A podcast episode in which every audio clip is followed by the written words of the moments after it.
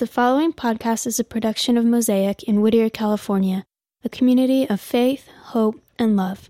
For more information about Mosaic gatherings and events, please visit mosaic.org. About a month and a half ago, I was talking with a friend at my home, and she was processing the idea of her spirituality and where she was at as a person. So she said, I just can't get to a place where I think Christianity is true. I said, I just don't think it is. I'm not sure how it can be or if it is. And so I said, well, that's actually the wrong question. And I pointed out a couple weeks ago, that's like asking me, what does blue smell like? Or what does brown feel like? What's the sound of red? It's a nonsensical question to me. The question really that really matters is to ask, does Jesus make sense? If that question is yes, then everything else begins to fall into place. But you're asking the wrong question up front. Is Christianity true? Well, which version? The version that supported and owned slaves? The version that, tortured people because they had a different set of beliefs? The Roman Catholic version? The Protestant version? The Roman Catholic version of America, or the Roman Catholicism of Europe and Latin America? The Protestant version? Which one? Where are you going to land? So I'm not committed to Christianity. I'm committed to discovering Jesus in my life, and I hope that's what's going to happen in this conversation, is that you'll be moving into that direction as well. So to start, I'm going to read from the Word, Luke, and it'll be on the screen here in front of you if you don't see it. On the first day of the week, very early in the morning, the women took spices they had prepared and went to the tomb. They found the stone rolled away from the tomb, but when they entered, they did not find the body of the Lord Jesus. While they were wondering about this, suddenly 2 men in clothes that gleamed like lightning stood beside them. In their fright, the women bowed down with their faces to the ground, but the men said to them, "Why do you look for the living among the dead? Why do you look for the living among the dead? He's not here, he is risen. Remember how he told you when he was still with you in Galilee, the Son of Man must be delivered over to the hands of sinners, be crucified, and on the third day be raised again." Then they remembered his words. When they came back from the tomb, they told all these things to the 11 and to all the others. It was Mary Magdalene, Joanna, Mary the mother of James, and the others with them, who told them to the apostles. But but of course the men didn't believe the women, because their words seemed like nonsense. Peter, however, got up, ran to the tomb, and bending over, he saw the strips of linen lying by themselves, and he went away wondering what had happened. I think it's easy to looking back at hindsight. Actually, I think what happens to us, most of us, we're just snobs with because we think we're modern. And we think we're wise, because, it's 2012. Who believes this nonsense? And we think also that something that happened, in the past doesn't affect me now in the future. As if, the revolution of the colonies against Britain didn't happen, which affects us now. The Magna Carta. Heck, even the movie 300. Don't you guys remember that film? Oh, wait, they had a fan. Democracy was essentially saved because of those men. And so I'm going to suggest to you that if this event happened, that Jesus physically, literally rose from the dead, that event still has an echo effect, a ripple effect through history. And it can affect your lives, and it does affect our lives today. But, again, I feel it for the apostles when they heard this. What I don't understand, I guess at some level I do, is that everybody understood what Jesus was talking about coming back from the dead, except his closest friends. That just never sunk in. Until I realized that there are moments in my life where I can look back and see, amazing breakthroughs or interesting milestones in my life where I knew for certain that God had spoken to me and had done something for me or through me or with me with someone else. And, I come to another point in my life and I just wonder, I don't know. I don't know if he's really there. It never really matters. And so what happens is that you end up, whether or not you call yourself a follower of Christ, you end up being a person who looks for life among what's dead. Why do you keep calling dead the living? Why do I keep calling dead the living? See, I think this is the thing that Jesus came to do. First of all, I'll say it again. I'm convinced that Jesus didn't come to establish Christianity. He came to restore your humanity, my humanity. He came to give us sobriety and sanity. He came to help us step into reality. A reality that actually then, since reality is our friend, we actually connect with the God who's really there and actually cares. I go to a school where a lot of young men and women wear this shirt that says, "God can." And I always thought, okay, but will he? He can. The thing that's where the sentence ends. Like, he can, but he won't for you or something. You're too ugly, It's like, well, shouldn't you finish that sentence? God can, awesome, but will he? So let me say, yes, he will. He can. See, I think that's the biggest problem that Jesus actually faced, though, is that he had to deal with giving people something that they didn't want or thought they already had. Look, Jesus came to solve our most basic problem. He came to give us life, he came to give us love, and he came to help us make sense of it all. Which, by coincidence, happens to be the themes for these talks. Love, life, love, and making sense of it all for the next 3 weeks. He came to give us something that we thought we already had, which was life. He came to give us something that we think that we don't need because we already have it, life. I try not to talk about my kids, but there's so much material. So I have a son who, I've always doubted the genetic connection because, he was very light-skinned and blue-eyed and blonde, This is your son? Sure it is. I forgive you, Lilia. Mistakes were made. But the thing that really made me, roused my suspicion, besides his German accent, the other thing that had me was he didn't care for candy. That is not the fruit of my loins. That is not my offspring. He loved fruit. What kind of twisted child loves fruit? Did you drop him, honey? Why would he care for stuff that comes from dirt? And as you know, most kids, when you put them out in your garden, they don't experience a beautiful garden. What they see is a salad buffet, right? Everything goes into their mouth. Nom, nom, nom, nom, nom, nom.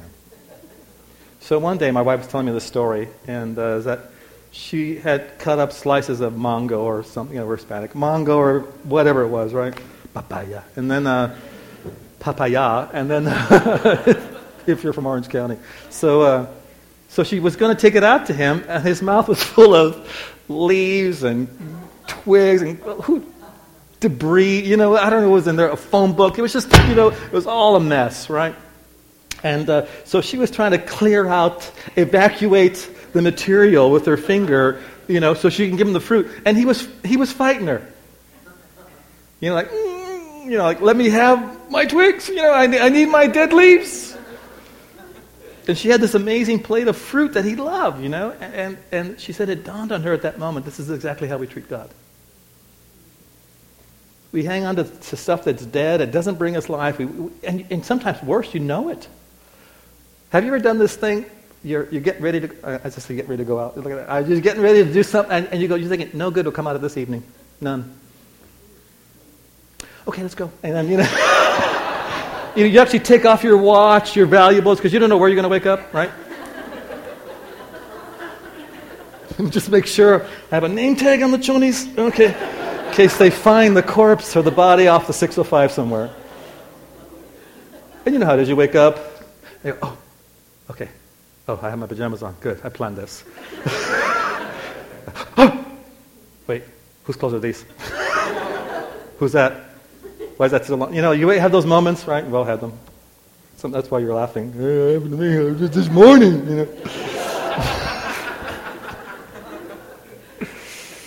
Oh, man. I'm still wondering how I got there from the resurrection. I have no idea. None. because none of that was in my notes, actually. All right, so Jesus' problem. Here's the problem Jesus has. He's trying to give us, desperately give us something that we think we already have, which is life. And most of us fight him. And not only do you fight him if you are a follower, but you fight him even thinking, whatever you got, I don't need.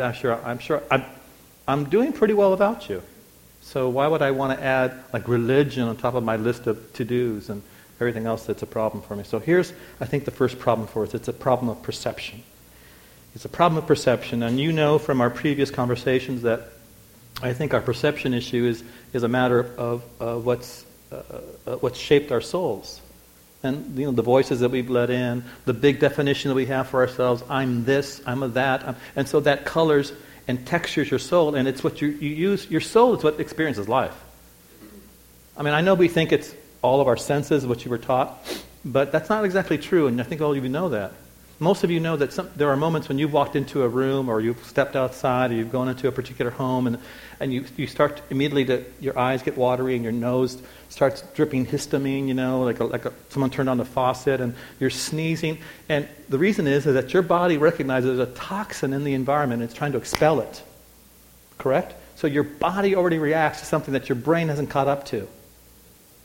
And usually after, half hour of mess and tears, do you have a cat or, what is it? Your brain begins to think, hey, there's something wrong here. Leave the environment, Open a window, Move the corpse. So it's something about, and because your body knows before your brain. See, the thing is, though, so is our soul. Many times our soul and our spirit know something is wrong. We're not even able to articulate it, and our brains actually catch up to our souls.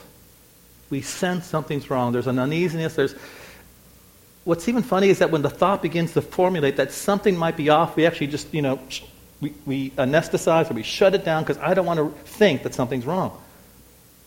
It's a perception problem.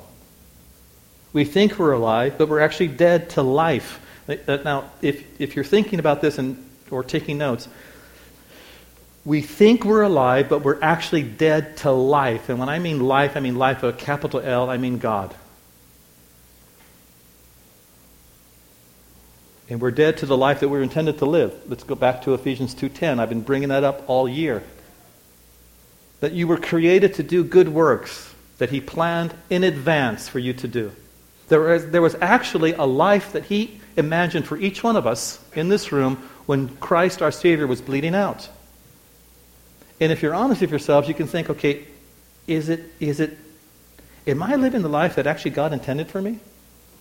We talked a couple of weeks ago that God always introduces himself to the people of Israel as I'm the God of I'm the God that led you out of Israel, which is led you out of Egypt, which is code for I'm the God that set you free. I'm not bringing you back into slavery.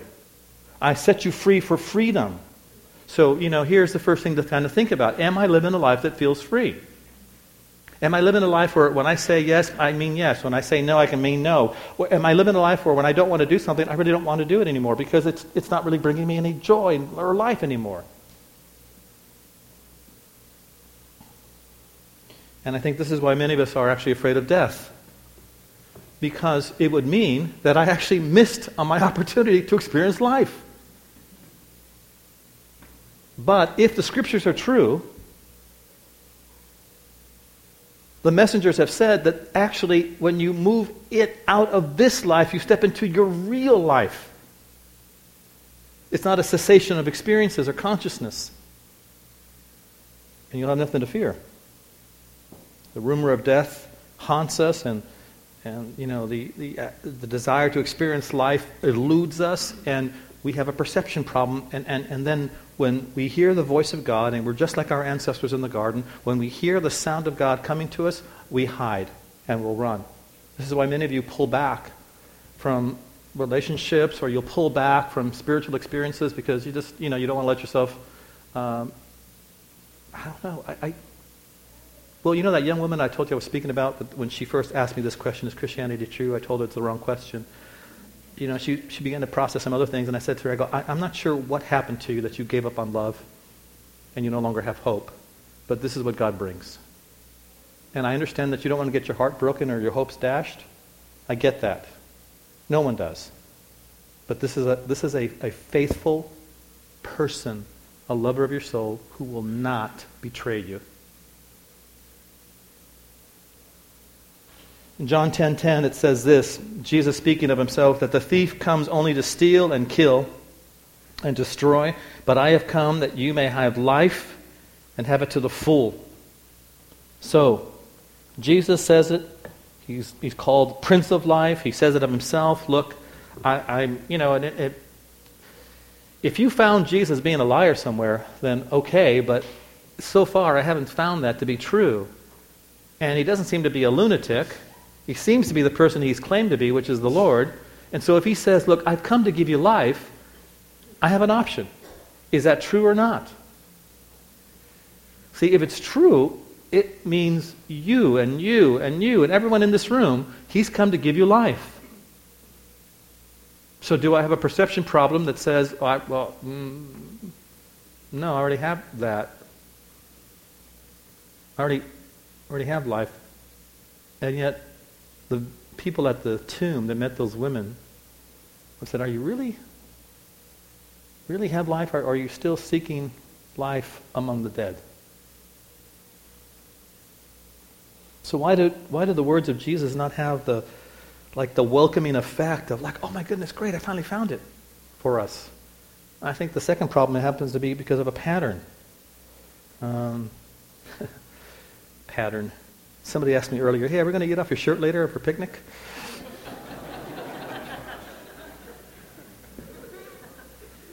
Everybody shun Austin going forward now. It was Justin. And you shaved. How can I not tell the two apart? Sorry. Okay. So Justin, raise your hand so we can shun you. There you go. Good. Well done. If we have a problem with perception, it's because of our patterns in our life. Look, if you're thinking you're already alive, you're not going to look for life, right? If you have, I don't know how to put this. If somebody said to you, "Hey, how would you like to have, oxygen for, $80 a day? I can give you oxygen." Like, I'm covered. I think I'm good with that. I got oxygen. Or, hey, how would you like to have something you already have? And then they're trying to sell it to you. Why would I buy that? And even if somebody wanted to give you something you already have, most of us think, I don't have room in my house, or, why would you look for and take something that you already have?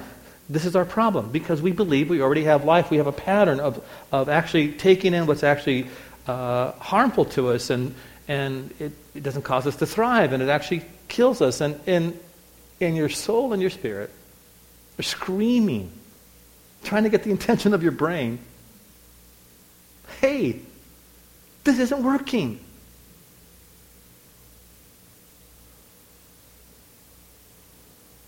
We think we have as much life as we can possibly handle. You know what's even dumber? Have you guys done this? If something is not working, rather than change, you just do it more. No, this is not working. I might need a bigger bottle, I just need a bowl. That's what the problem is. You're just there at work with your bowl. Think of it. You guys have done this. I've done that. This isn't working, so I'll just do it more. You know why? Because we're Americans. Right? If one dose works, one dose a day for the next 7 days, I'll just take them all today. Wouldn't that save time? Yeah. All along, our souls know we're dead, and they just desperately want to come to life. The other thing is, I told you that there's patterns established by our beliefs, our perception, our habits, and then there's patterns that were established, as I said before, the last few weeks. If you haven't heard those podcasts, you should. The voices in our head. The voices that at first are the voices of family, friends, and people who actually hurt us when we were small or spoke death into our lives. Like, damn you, I hate you, you're so stupid, you're this. And then it crystallized as your identity. And then the only voices we allow in are the ones that confirm this. And even if it's a healthy voice, we just push back and say, nope, that's not me. That might be somebody else, but that's not me. And so the problem not only is our perception, it's also our pattern. So we live out the identity that we have for ourselves. But I want to point out something here too, that like the downside of this pattern, that the life that we want and the life that we actually fit for. Well, I'll try it another way. How many of you have done that thing where you switch your diet for a few days? Like you give up red meat for a while. For some reason you went crazy. You try doing a plant-based diet, and you're like, oh, it feels. To your surprise, you go, oh, I actually feel better. I'm not as sick in the morning. My skin is amazing. Which is one reason to be vegetarian alone, right? Or you give up soda for a day or two, and you realize, oh, I can see color now. You're just shocked. Well, let's be really honest. You give up weed for a few days, and then you go to work. You go, oh my God, I'm so productive. I didn't. What the heck? Patients are not dying. This is so good.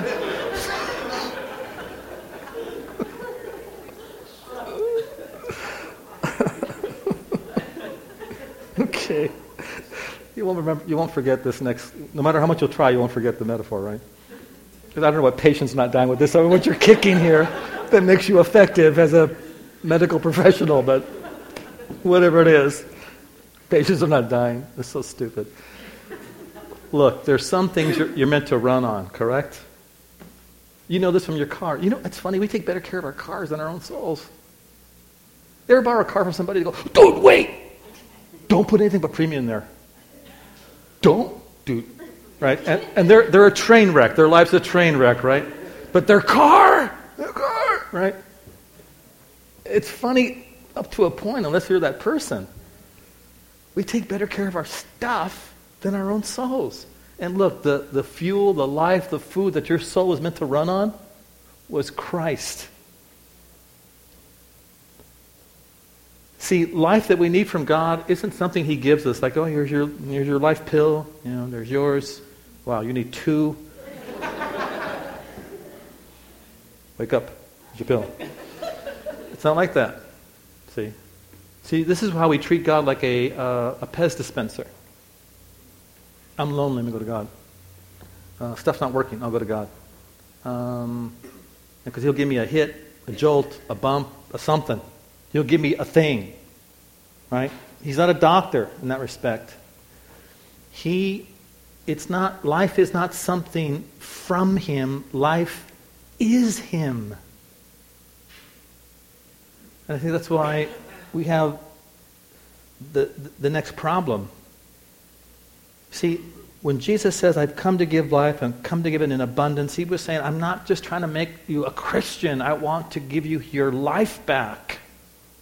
You're still working on, I better not cuss, I shouldn't drink, and blah, blah, blah. No rhythmic movement to music, because I went to Biola. I can't. Was this on? This was on? Okay. So... I have so much stupidity in here, and I can't keep it from coming out. So, hey, look, don't try to give yourself life. You can't. You're still looking for life among stuff that's just dead. Even good rules will not give you life. See, I know some of you are hearing this and thinking, oh, yeah, I need to stop doing certain things. No. Look, because... You know how people try to find life if you're like moral and conservative? You work hard, you pay your taxes, you have a valid license, insurance, you take care of your family, you mow your lawn, or you pay Pablo to do your lawn. Right? Because you're an American, you're a Christian, you're a good person, you're living life, and you know that doesn't work. You know that doesn't mean life. If you're more flexible with your morality, it could be a number of things. That person, this person, are in the same place. They both need a Savior who gives them life. Neither one can snub their nose at the other and say, you're an idiot. Both of us, both extremes, and everything in between need a Savior. But here's the problem, and it's the last one. It's because life is personal. Do you know those people? Maybe you were that person. You have relationships and you start getting close to somebody, and you think, maybe you don't consciously think this, but you subconsciously sabotage relationships because you can't, you don't want somebody, you want sort of a relationship, but not intimacy, not transparency. You know, I mean, so maybe in your dating life or currently, you go, oh yeah, I met that person. You know, relationships have a 3 to 9 month expiration date, and they begin to fall apart. Because a couple things, maybe you don't have the character to sustain a long-term relationship, or you just don't want one because after a while, you know, relationships have a, you know, right? Here's the problem with relationships: they either move forward or they begin to die. They're never static, never. They're never static. But that's how it is with God as well. See, I've made the analogy in the past that, you know, God's willing to marry us on any terms, whatever it is. And we just want to date. We want to, okay, it's cool you want to marry me, but I still feel the need to see other people. You know, I still feel the need to see other gods. So if you're cool with that, you know. See, it's personal. Jesus, if nothing else, it's personal. And listen, because it's personal, that's why it's uncomfortable. See, do you really want someone to know your nonsense? I mean, be honest. I don't. I mean, I tell you a lot of my nonsense, but I'm making it all up, seriously, to make you feel better. I was going to say I'm just sharing Chris's life, but I won't do that. It's Easter, bro. I wanted to acknowledge you. Yeah, you know, I come on. Do you really want someone to know your? I mean, like, I know we have moments. There's things we're willing to share, but then there's stuff we don't even share with anybody. We're just like, oh gosh, hope no one remembers. Hope they lose the video. You know, you're hoping that doesn't get out. What you actually did, what you actually thought, what you actually want. And so why would I want God to move in there? It's personal. That'd be too uncomfortable for most of us. For all of us, I think there's a bit of fear and pushback that I you know, can I just act like a Christian instead of you giving me life? It's a strange thing, but I think most of us actually, without even consciously thinking it, we actually live that way. You know, I'll go to church or I'll go to small groups, but I don't want to. I don't want to actually meet Jesus.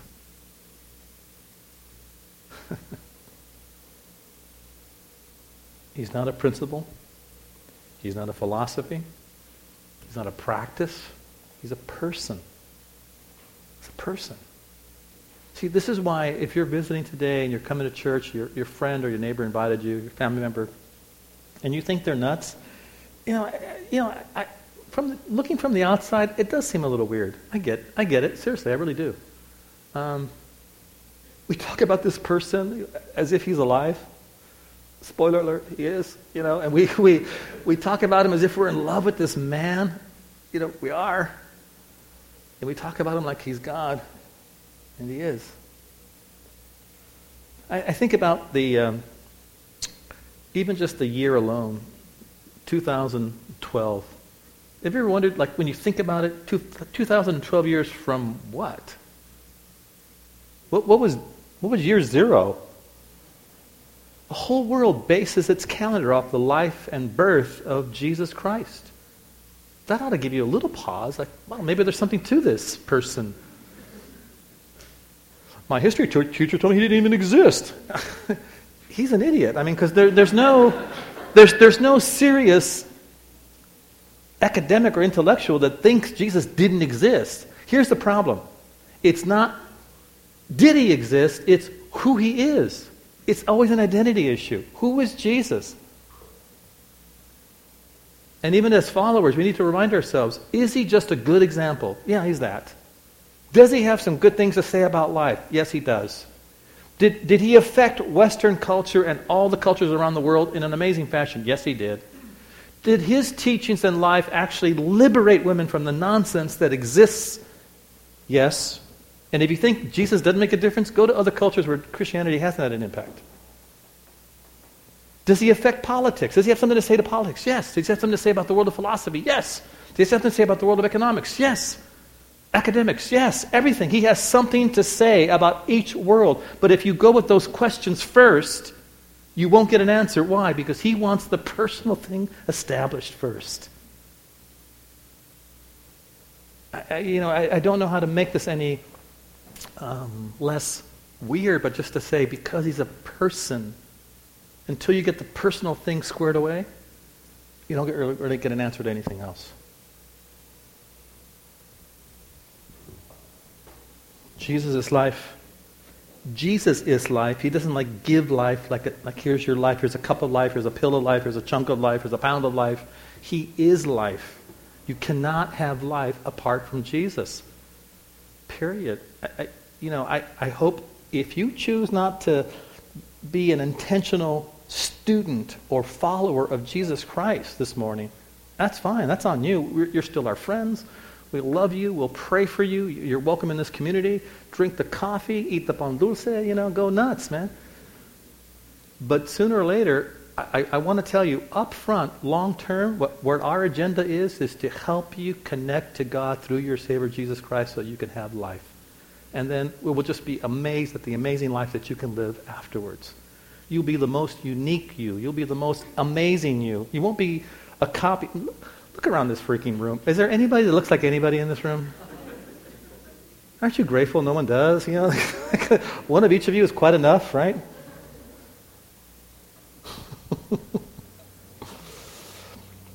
Jesus is life. Jesus is love. And let me just, one final thought. It's the thought about love being death. Have you noticed that a lot of the amazing romantic comedies, or let's say romantic stories, the one that really comes to mind, I guess, would be Romeo and Juliet. So whenever I think of love, I always think of the phrase that love is death.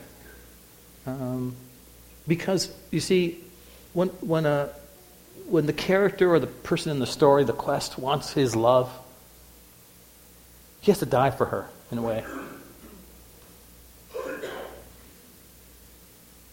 That's the story of our God. Now, it'd be kind of a tragic story, but it was all then he just died. But he comes back to life. Why? Because he is life. To claim his beloved, which is you. You are God's beloved.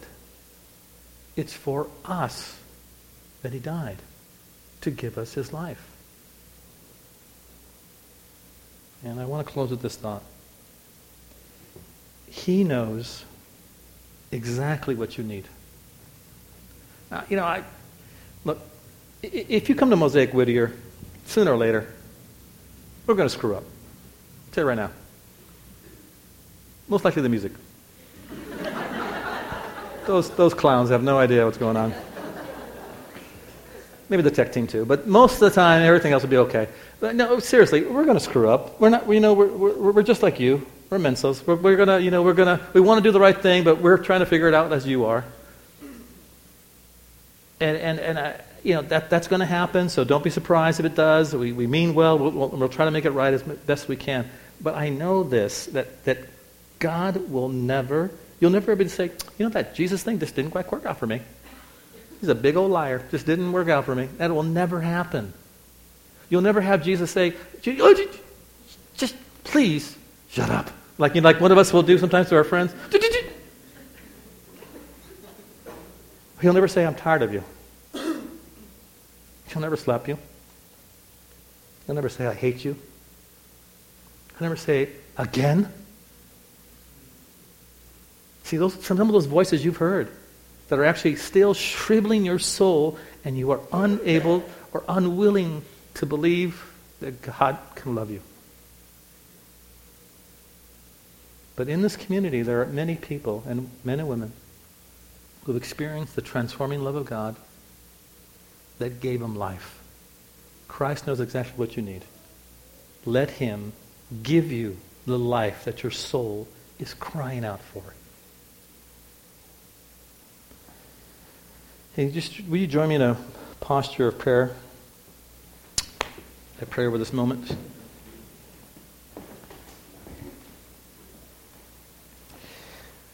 Father, who are we to actually address you and to speak with you? And yet you incline your ear, you lean over to listen and hear us. For that we're thankful. I pray, Father, for my friends and my family. I pray for all the guests this morning who have not experienced you, have not stepped into a relationship with you, that this morning will be their anniversary, their birthday, their new spiritual wedding, when they make an intentional decision to follow you. I pray for all of us that have been followers for a while, and we screw up and we drop the ball, and we just seem to fall back into old patterns or old perceptions, and I've been as guilty of it as anybody else. I thank you that you are a redeemer every day, that you are a savior every day, and we could just have a do-over every day with you. Thank you for being a life giver. Thank you for loving us. Thank you for raising from the dead. It's in Christ's name we pray. Amen. Thank you for listening to this production by Mosaic Whittier, a community of faith, hope, and love. For more information about Mosaic gatherings and events, please visit mosaic.org.